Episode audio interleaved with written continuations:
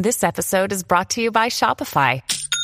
Forget the frustration of picking commerce platforms when you switch your business to Shopify, the global commerce platform that supercharges your selling wherever you sell. With Shopify, you'll harness the same intuitive features, trusted apps, and powerful analytics used by the world's leading brands. Sign up today for your $1 per month trial period at shopify.com slash tech, all lowercase. That's shopify.com slash tech.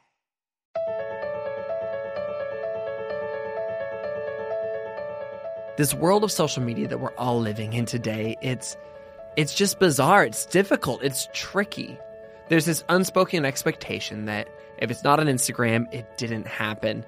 And at the same time, we're also conditioned to just share the highlights of our lives, that, that maybe just the best parts of our life are what should be on the internet. And as somebody who has had a pretty significant following on social media for quite some time now, I've always felt this tension between putting things out in the world that bring people joy and happiness and hope and, you know, a sense of adventure and excitement and creativity. But then also, you know, this whole other side of me which wants to put out the things that are maybe real, the things that are raw, the things that aren't perfect, because those are things that we all experience on a day to day basis.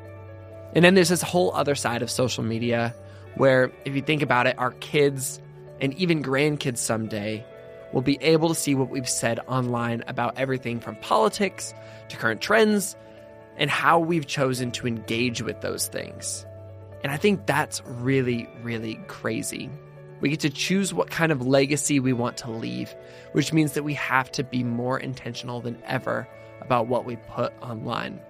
My guest on Sounds Good this week does such a great job of wrestling with this tension and putting things out into the world that are real and meaningful and and more than anything, I think vulnerable.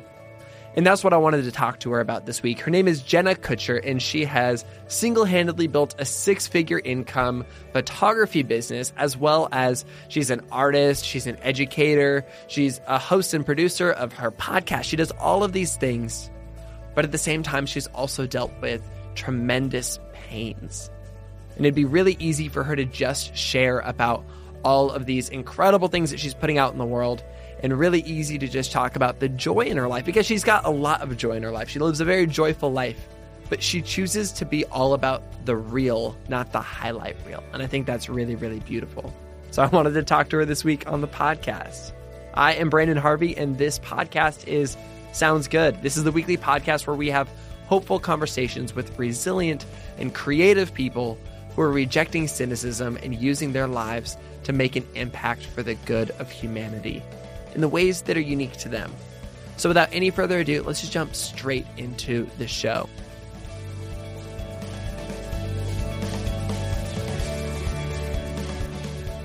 Oh my gosh, Jenna. So, I was looking at your Instagram story today and there is snow on the ground. What is up with that? I can't believe it's that time of year. I know. It's crazy. You know, we always joke that we hibernate during the winter. And with this snowfall, I am getting out the sweaters and I am getting out the cozy blankets and I'm going to hibernate. that is perfect. I very much respect that. You're in Wisconsin, right? Yep. Yep. Up in the Midwest. Have you been in Wisconsin your whole life? No, so I grew up in northern Minnesota, actually Okay. fairly close to Canada. So we were right off of Lake Superior, and it is a tundra up there. So my whole family is still there, but Wisconsin is a little milder, but we definitely get pummeled with snow and ice. I feel like a lot of people would just lump Minnesota and Wisconsin into the same little area, and so uh, I'm glad that you you specified that they're a little bit different. They are. They are. I mean, they are. My parents love to remind us how different Wisconsin is. So, uh, shout out to all the Minnesotans out there. You guys are fierce warriors. What's what was growing up in Minnesota like, and, and what's it like, especially living close to our neighbors to the north in Canada? Yeah. So, you know, what's so interesting is um, a lot of times when people meet me, they don't understand how small of a town that we live in. And I think it's so interesting leading um, a very big brand and a very big business out of a very tiny town. Yeah. So, um, I grew up in a town of 5,000 people. I went to the same school from kindergarten all the way through 12th grade. Um, so it was, you know, a very, very I don't want to say simple life because it makes it sound boring, um, but it was just that small town life. And what's been so funny as you know we've grown this career and business and all the things in our lives together, uh, Drew and I continue to gravitate towards small towns. And so the town that we live in right now, I tell people it's small. It's twelve thousand people, and you know the nearest Starbucks is thirty miles away. We don't have a Target. Uh, we literally have one coffee shop. It's called Beauty and the Bean. You can get your hair cut and get coffee at the same time, and it's in this little house. Um, so you know, we live in this tiny little town where nobody knows who I am. Nobody knows about Instagram. My friends joke and they call it Instantgram. They don't know really what it is. And it's beautiful because the you know the ability to be naive about what this world is is sometimes just a beautiful thing and it's so quiet. Everyone waves at each other when you're out on a walk. Like it's it's lovely. It's straight out of the movies. That's actually really fascinating because i feel like I mean, I've lived in Portland, Oregon, and Nashville, Tennessee, both of which are really creative towns where I'm constantly surrounded by really creative people who know everything that I know about the internet and then some.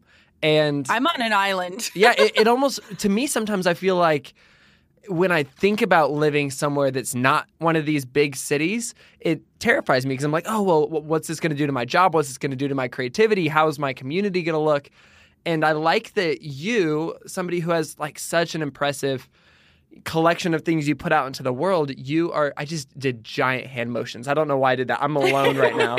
Um, but like ah. you're you're just living in this small town able to do that and that's really fascinating and inspiring to me it's incredible. It's uh, definitely isolating at times. We lived in a village of 1,200 people, a legitimate village. um, and that was where my business started. And I started to realize that it was so isolating because there was nowhere to walk to. There was no coffee shops, no restaurants, no creative community. And, um, you know, I was really, really lonely. It was, it was really isolating and I was far from my family. And so, it's so interesting. And I think that I'm still very cultured because I travel so much. Um, and our lifestyle allows us to do that because cost of living, one, is super low. Um, but second off, I think it's allowed me to to do the hard work because I'm not influenced by a community. I don't have a community. And so for me, it's just really this uh, deep look into like who I am and what I want to put out into the world instead of looking at what everyone else is doing. That totally makes sense to me. That's really fascinating. You said that you started your very first business in that village. What was your very first business? Like, how did you jump into this whole situation? Yeah. So I went to college. I uh, imagined being this powerful woman CEO. So I think I've always been driven to be the boss. I just imagined it looking a heck of a lot different than it does. So I envisioned like power suits and high heels in that corner office. And now my life looks like sitting in my attic in my sweatpants doing the best work of my life. Yes. And so I, I hated the corporate world. I got into it. I was on the fast track of success. I was being primed to continue moving up and I just realized I didn't even want to climb the ladder. Like it was soul sucking and depleting and I was struggling with anxiety and I ended up buying a $300 camera on Craigslist, not at all anticipating starting a business and I started blogging, put that out into the world and then a year later I was a full-fledged wedding photographer with 25 weddings on the calendar and the ability what? to put in my 2 weeks notice. Yeah. Wow. oh, so it's been an interesting journey. So that was where it all began. And so, at what point did you start kind of building out an audience online? Because I feel like I've been following along with your work and I've been hearing your name for it must be years now. But I, I'm wondering almost when that when our kind of paths started to cross. You know, it's interesting because as a photographer, I've always felt like a fraud. I think that, you know, I never went to school for it. I never planned on it. I never studied it. I never took art classes. And so my whole beginning of my career was trying to fit in, trying to blend in so that nobody could catch me and say, like, I know you don't know what you're doing. Um, and I didn't. I sincerely didn't. And so I think that, you know, my platform has absolutely really grown a ton over the last couple years. And I would say that there's a colossal shift from me just being a photographer to me being someone who told stories. And some of those stories were through images, but a lot of them were my personal stories. And when that shift happened, I feel like I started to land on people's radars, not for the work I was creating or the titles that I wore, but for the person that I was. Was that shift intentional or did you stumble across it? You know, I am an incredibly strategic person, and I used to apologize for that. I used to think it was a character flaw. I used to think that being strategic meant that you were conniving or in it for what was in it for you. And I think that what started to happen is I felt out of alignment, only showing the best things in life. I felt that it wasn't an honest reflection of what life truly is because I think I think life is this journey that is beautifully broken and um, entirely whole all at the same time and those two things can coexist. And I think that the internet world only shows us that one side of that perfection. And so when I started to share my heart more, even if it was behind beautiful images, um, I started to see that freedom that was coming in knowing that I could be myself. And and I think I always lived with that fear of if somebody met me in real life, would I not live up to those Instagram expectations? And it was such a challenge that was so inner of who I was and who I I have become to be challenged to show not just the highlight reel, but like what's actually real. I think that's one of the things that I am most drawn to about you. Yeah, I mean, I've always loved your photos. I've always loved the way that you, you know, you've got this amazing business empire and you teach others how to do the same thing. But I'm so drawn to the way that you choose to intentionally be vulnerable online. I was thinking about this with myself. I feel like I'm maybe a little bit less strategic, but but still I feel like I'm a fairly strategic person. But I remember accidentally kind of being vulnerable online at one point and being like, oh, you know, like this felt good for me to actually put this out into the world. But I see people responding to this. I see people actually, you know, connecting with this and saying, me too. Did you have one of those initial moments or one of those early times that you chose to put something out online where you're like, wow, this is connecting with people. This maybe helps people and maybe myself? Yeah. So I think one of the first things that I did and and now it's insane because it's become so engraved in who I am and also the work that I do. Um it started because I was at a conference for women and and I don't get to ever really attend conferences. I'm always teaching and I love to travel, but I'm very cautious about where my time is going because I see the value in my time. And so I was at a conference with women. We were all sitting around. It was the night before the attendees came, and we were kind of going in this circle of talking about our struggle with body image and the way that we looked. And it, it kind of turned into this fest of talking about the things that were wrong with us. And I was like, tomorrow morning when you wake up, I'm coming to your room and I'm photographing you. No makeup, no retouching. I want for you to see yourself the way that I see you. And in that, my friend turned the camera on me. And that was the first time that I showed up online uh, with like no makeup, no retouching, fresh out of bed. And I remember it resonating really deeply, not just because of the image, but because of the words that accompanied it and saying about you know what what i'm insecure about and i think that as someone who you know people would call quote unquote an influencer um, that pressure had really been getting to me and i didn't even realize it. And so that was kind of one of those first times where i was nervous about putting it out there but i felt like a deeper pull of like just do it. And that has um, changed so much for me in the way that I show up online consistently now. And it's become a piece of my story, not a piece of my business, not a piece of my brand per se, but like a piece of how I show up in the world. I think that's probably something that people immediately recognize when they start following you on Instagram is they'll be scrolling through and they'll see a lot of of your face and they'll see a lot of you and I think a lot of people especially photographers you know we hide behind the camera and you put yourself out there I mean you, you do this amazing campaign with the folks at Aerie where you're you're diving into this whole, you know, no retouching, real women branding that they do, and it's so authentic and it's so real. Um, and I read those comments underneath your posts, and it's beautiful to see how people are responding. It's incredible. Mm-hmm. Yeah, you know, it was so funny. Um, you know, my family is first off, they don't really ever understand what I do. Um, you know, it's we're we're small town Minnesotans, like they don't get online marketing or any of that. But I remember sitting down with my mom over coffee. It was probably a few months ago, and I said to her, I said, you know, I put a lot of my life out there. Has there ever been times where I've put something out there that you cringed at? And she said, uh, you know, the first time you posted something in your bra and underwear, uh, she's like, I did. I, I was really worried and I, I didn't get it. And she goes, but then I read those comments and she said, I knew the work was so much deeper. And uh, I guess I, I just had lunch with my sister yesterday and she goes, Guess what? Dad got a Pinterest and he saw you in your underwear. and uh, I was like, First off, Dad has Pinterest. That's super interesting. Uh, second off, that's great that he saw me on there. And he, he said to her, Your sister was on Pinterest in her underwear, um, which is like, uh, I mean, it's like paralyzing and hysterical at the same time. Yeah. but what's so unique about it is that I think a lot of times women's bodies are sexualized and uh, we believe that we're putting out that content for men.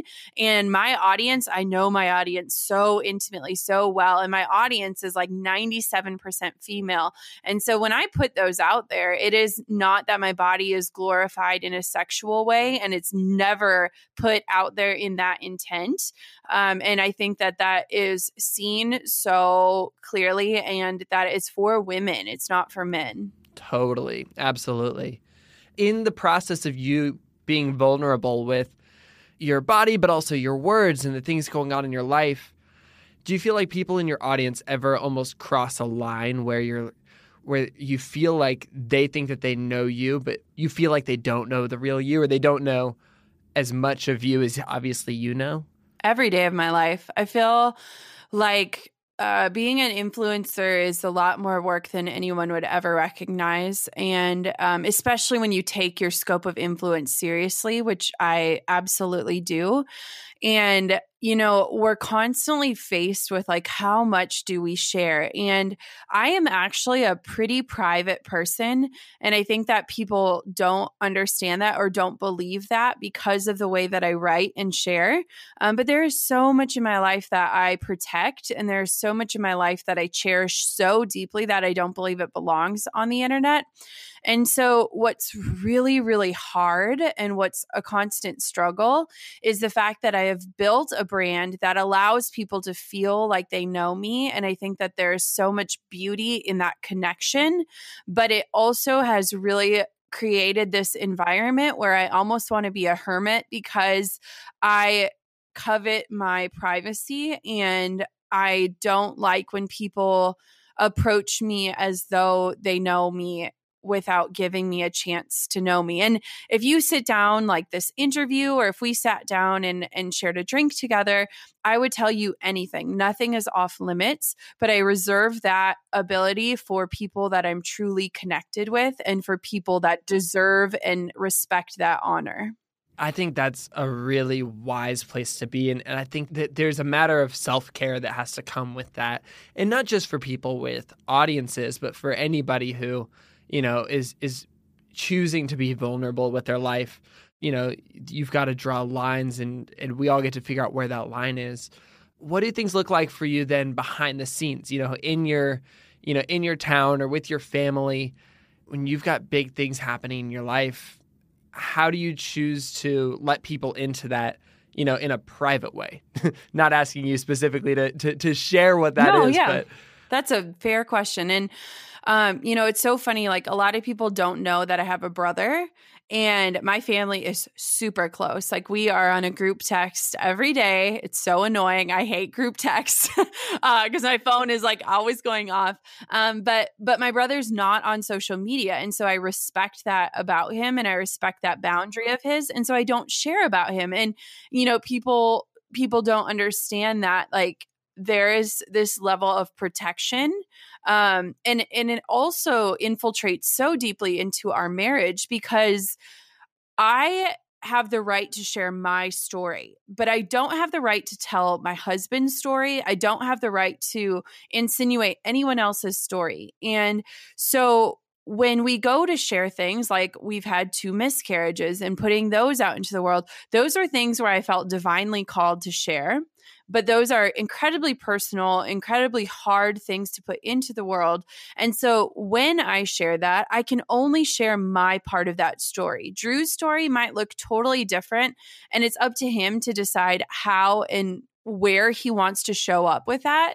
And, um, you know, it's this constant checks and balances system of am I putting too much out there or am I doing it in a way that stays true to what I feel my call is while also preserving that story with integrity while also creating a place of protection for myself, my soul, um, you know, my life. What do you think that, that looks like for people who maybe don't have an audience online? You know, do you think that did, did that similarly applies? Yeah. I mean, if you ever are bored and you take the time to scroll through my social media, my message has been the same when I had a thousand followers to when I had over a hundred thousand. And I think that that is true to who I am, but also true to the fact that I am very careful with what I let have influence in my life. And what I think is incredible and what I think I've learned is um, we went through a loss with um, one of our best friends. The best man in our wedding passed away unexpectedly in a car accident years ago. And I realized then um, it was, you know, such a such a hard time. We were at this stage of our lives where we just felt so invincible. And I remember wanting to feel closer to him. And the way that I was finding myself doing that was through going onto Facebook, looking at his Instagram, reading his tweets. And I realized that nowadays we don't keep diaries or journals like the world once did.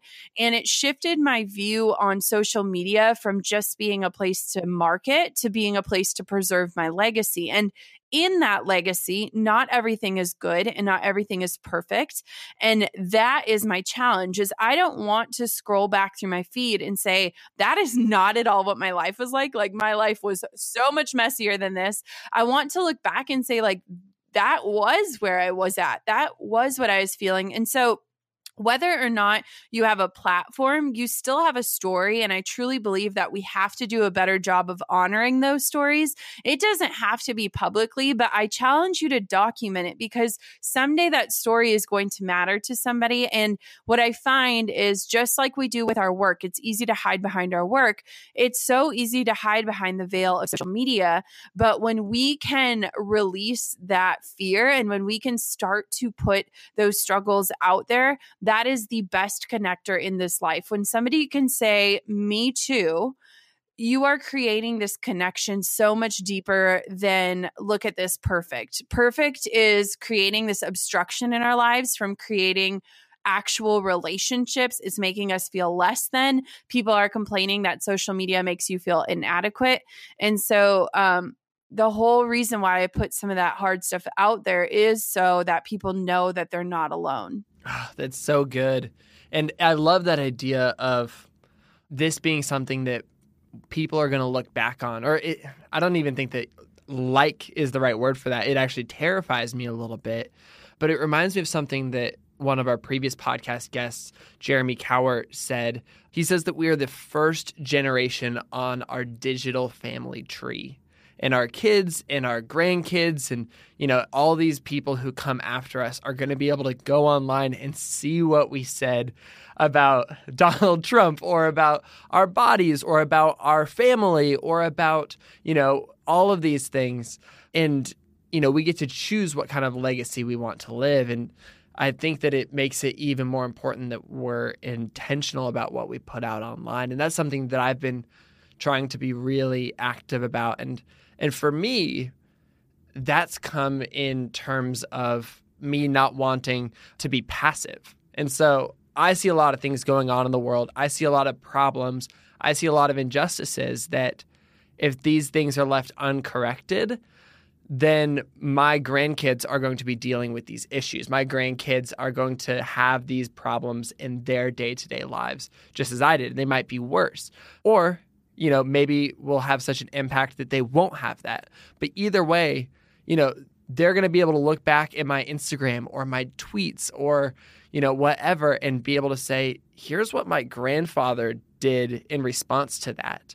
Because I feel like we've got a we've got an entire generation of people who are around in World War One or World War Two, who you know we can be like, oh, they did this or they did that, but to have that firsthand evidence of like, here's how you know Grandpa fought the Nazis, like that's wild, and so.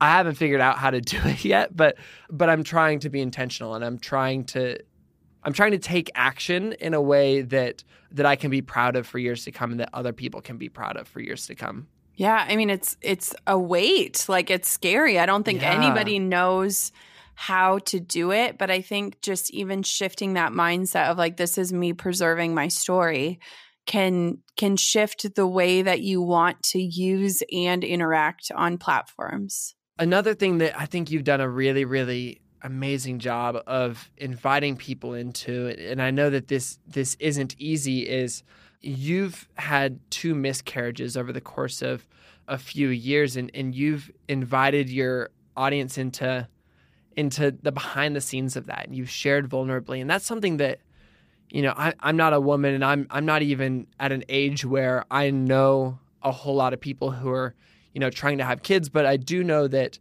you know this isn't something that people talk about very often but it's something that that impacts a lot of women why did you decide to be somebody who decided to speak out against or not speak out against this? How did you decide to become somebody who would share about this, who would share about the intimate part of your life? Mm-hmm. You know, it's so interesting because.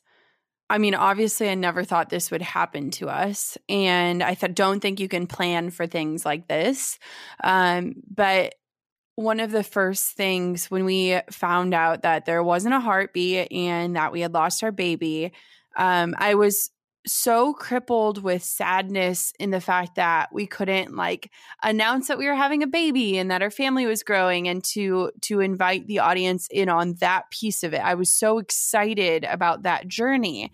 And, and when it in some ways already shared online that you were trying. Like I, I remember hearing a podcast i believe where you were basically saying, you know, here's my fears of having a baby, here are my hopes and my dreams.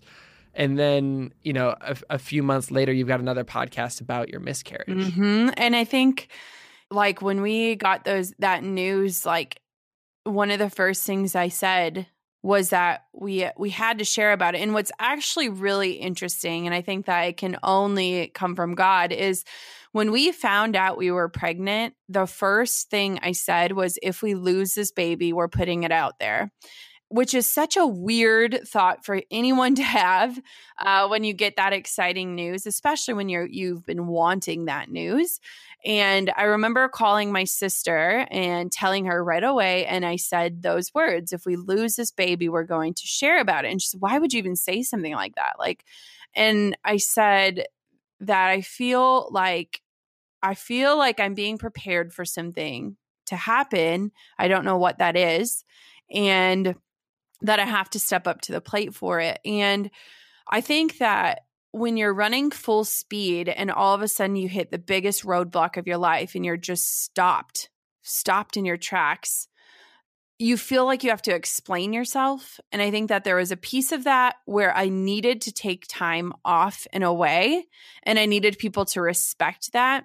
And I was so worried about people assuming that I was still pregnant that in me wanting to protect myself and like facilitate a period for actual grief, I knew that I had to share it. But I didn't understand that in sharing it, I was going to create this space for women to have their brokenness welcomed um, and to have it understood and to be heard. And so, you know, it was one of those things. And and when we went through our second miscarriage, I was angry. I was I was so angry at God because I felt like I had done the hard work the first time around. I felt like I had showed up in the way that I felt called to. And I couldn't understand why he would let that happen to me again, like why that had to be a part of my story because I felt like, you know, I was a good and faithful servant in showing up and, and, creating that space and having those conversations and that I had done that and that piece of my life was done so that I could finally move on. And I, and I wanted to have that redemption song and I wanted to share God's goodness in that grief. And then it happened again. And I, I was paralyzed. Like I was angry. I ran from it. I, I buried myself into work. I, I didn't want to process it because processing it meant it was real.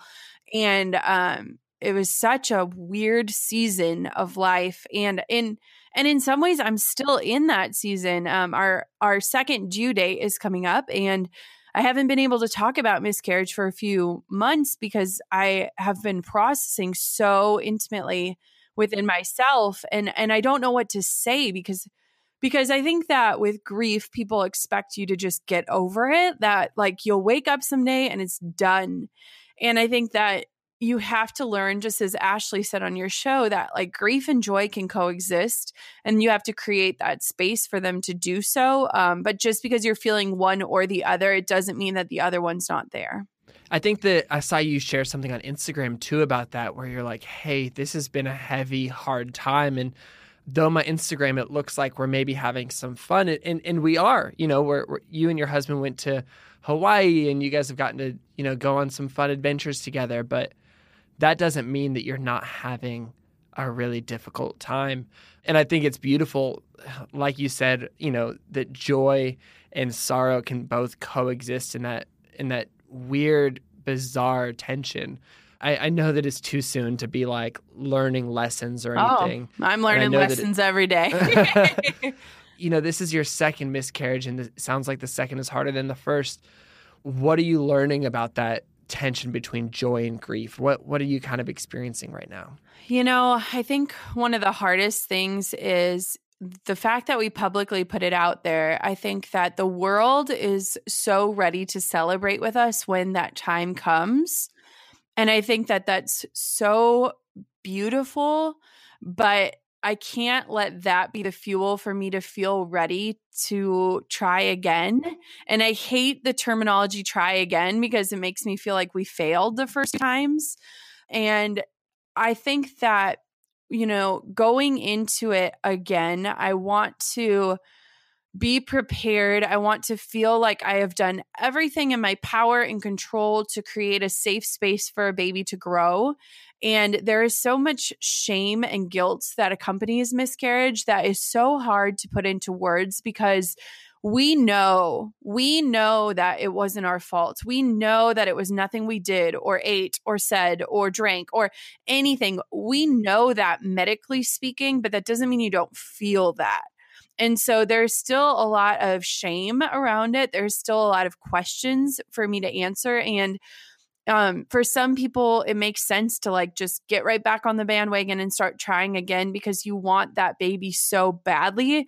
But for me, it's been this year long process after each loss to come back to myself, to come back to my body, to feel equipped to go on that journey again. And you know it's it's wild for me to think that in the last year I've been pregnant for 20 weeks which is half of a pregnancy term and still I don't have a baby. And so you know there's so much that happens within your body but there's so much that happens within your soul and um I never understood it until I went through it. I think that I mean, I'll I'll tell you the horrible things I thought before. You know, I thought, well, at least you didn't have a baby and it died, or at least uh, it happened early, or you know, at least your body did what it was supposed to do because something wasn't right. But when you walk that, it's not just the notion of of the physical; it's that we were supposed to have a baby at Christmas and that, you know, like there's so much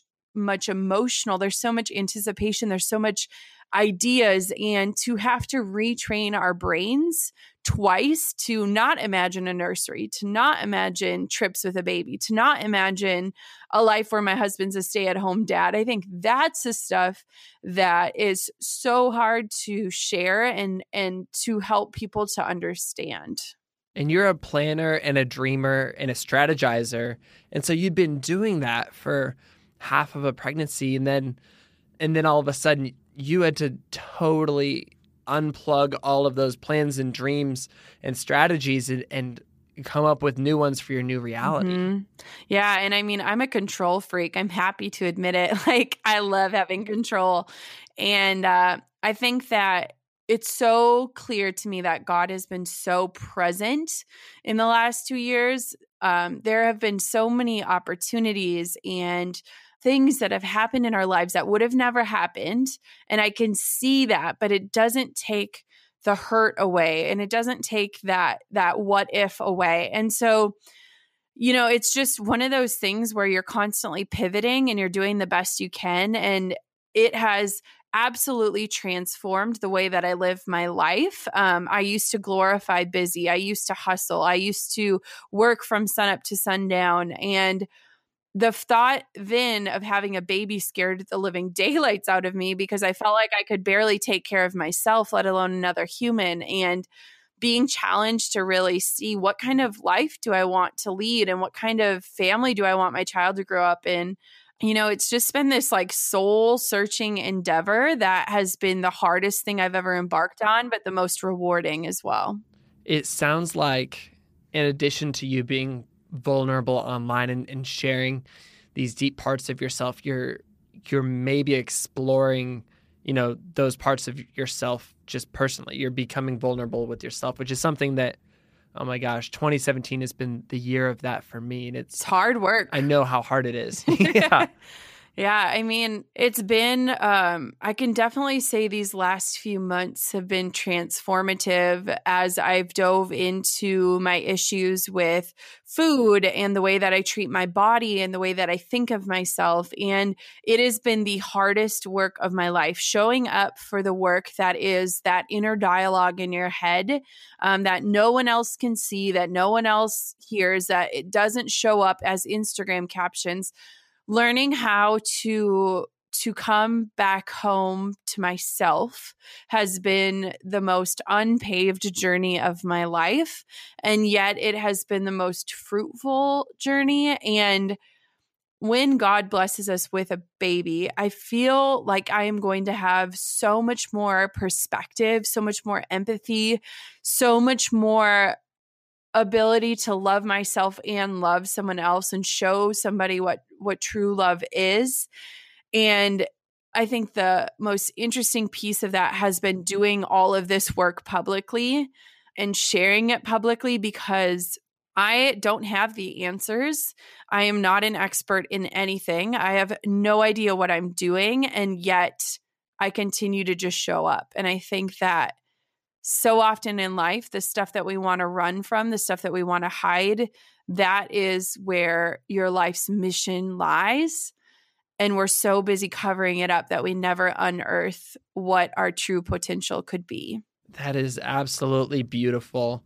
And I almost feel like we should just leave on a note of for people who maybe want to dive in and become a little bit more vulnerable with themselves and then maybe even you know, become vulnerable with others in a safe way, in a healthy way, you know, what kind of advice would you give them based off of your experience of learning how to do this yourself? You know, I think that so often we don't create a space for brokenness. I think we attribute brokenness to weakness, and we are all just trying to look like we have it figured out. And when I started to to lay the table, to set the table, to put out more chairs, to say, like, your brokenness is welcome here.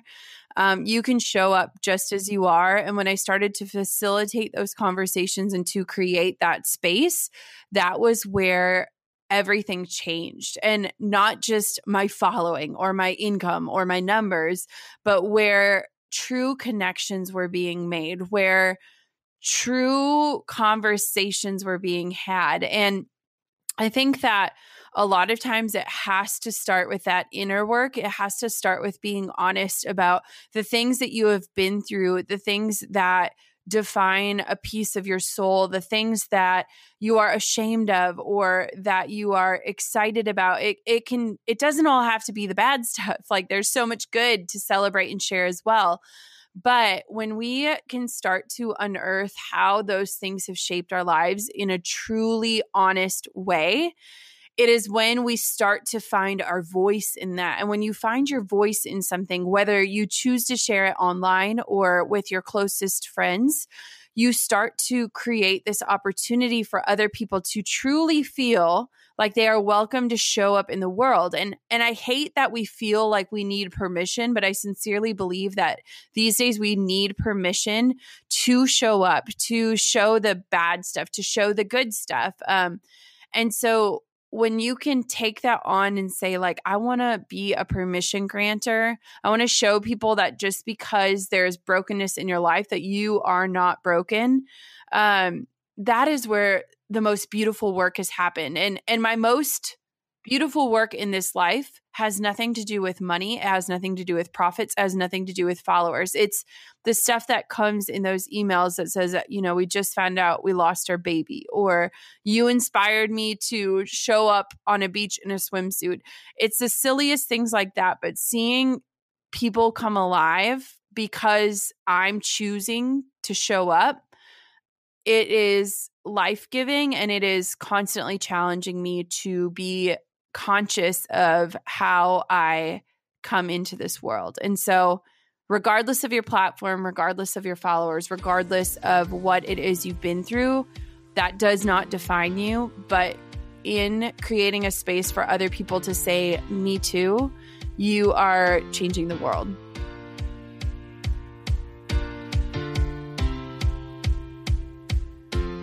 Wow, Jenna is such an incredible human being who I believe is an important voice we need to be listening to, maybe now more than ever. For those of you who are looking for action steps in how to best move toward a healthy kind of vulnerability, or as Jenna puts it, finding your way back home to yourself, you should take her advice and number one, create a space for brokenness. Lean into the places and parts of yourself that are messy. Two, be honest with yourself about the things that you are ashamed of and excited about. Doing the inner work is important. And number three, find your voice. Create an opportunity for others to show up in the world. If you're not already following Jenna online, you should absolutely follow her on social media across the board. My favorite spot to follow her is Instagram, but she's everywhere. Jenna Kutcher. You should also check out her podcast where she dives into both her personal life and business. It's called the Goal Digger Podcast. If you're new to Sounds Good, if you just found us through Jenna, we would love for you to stick around.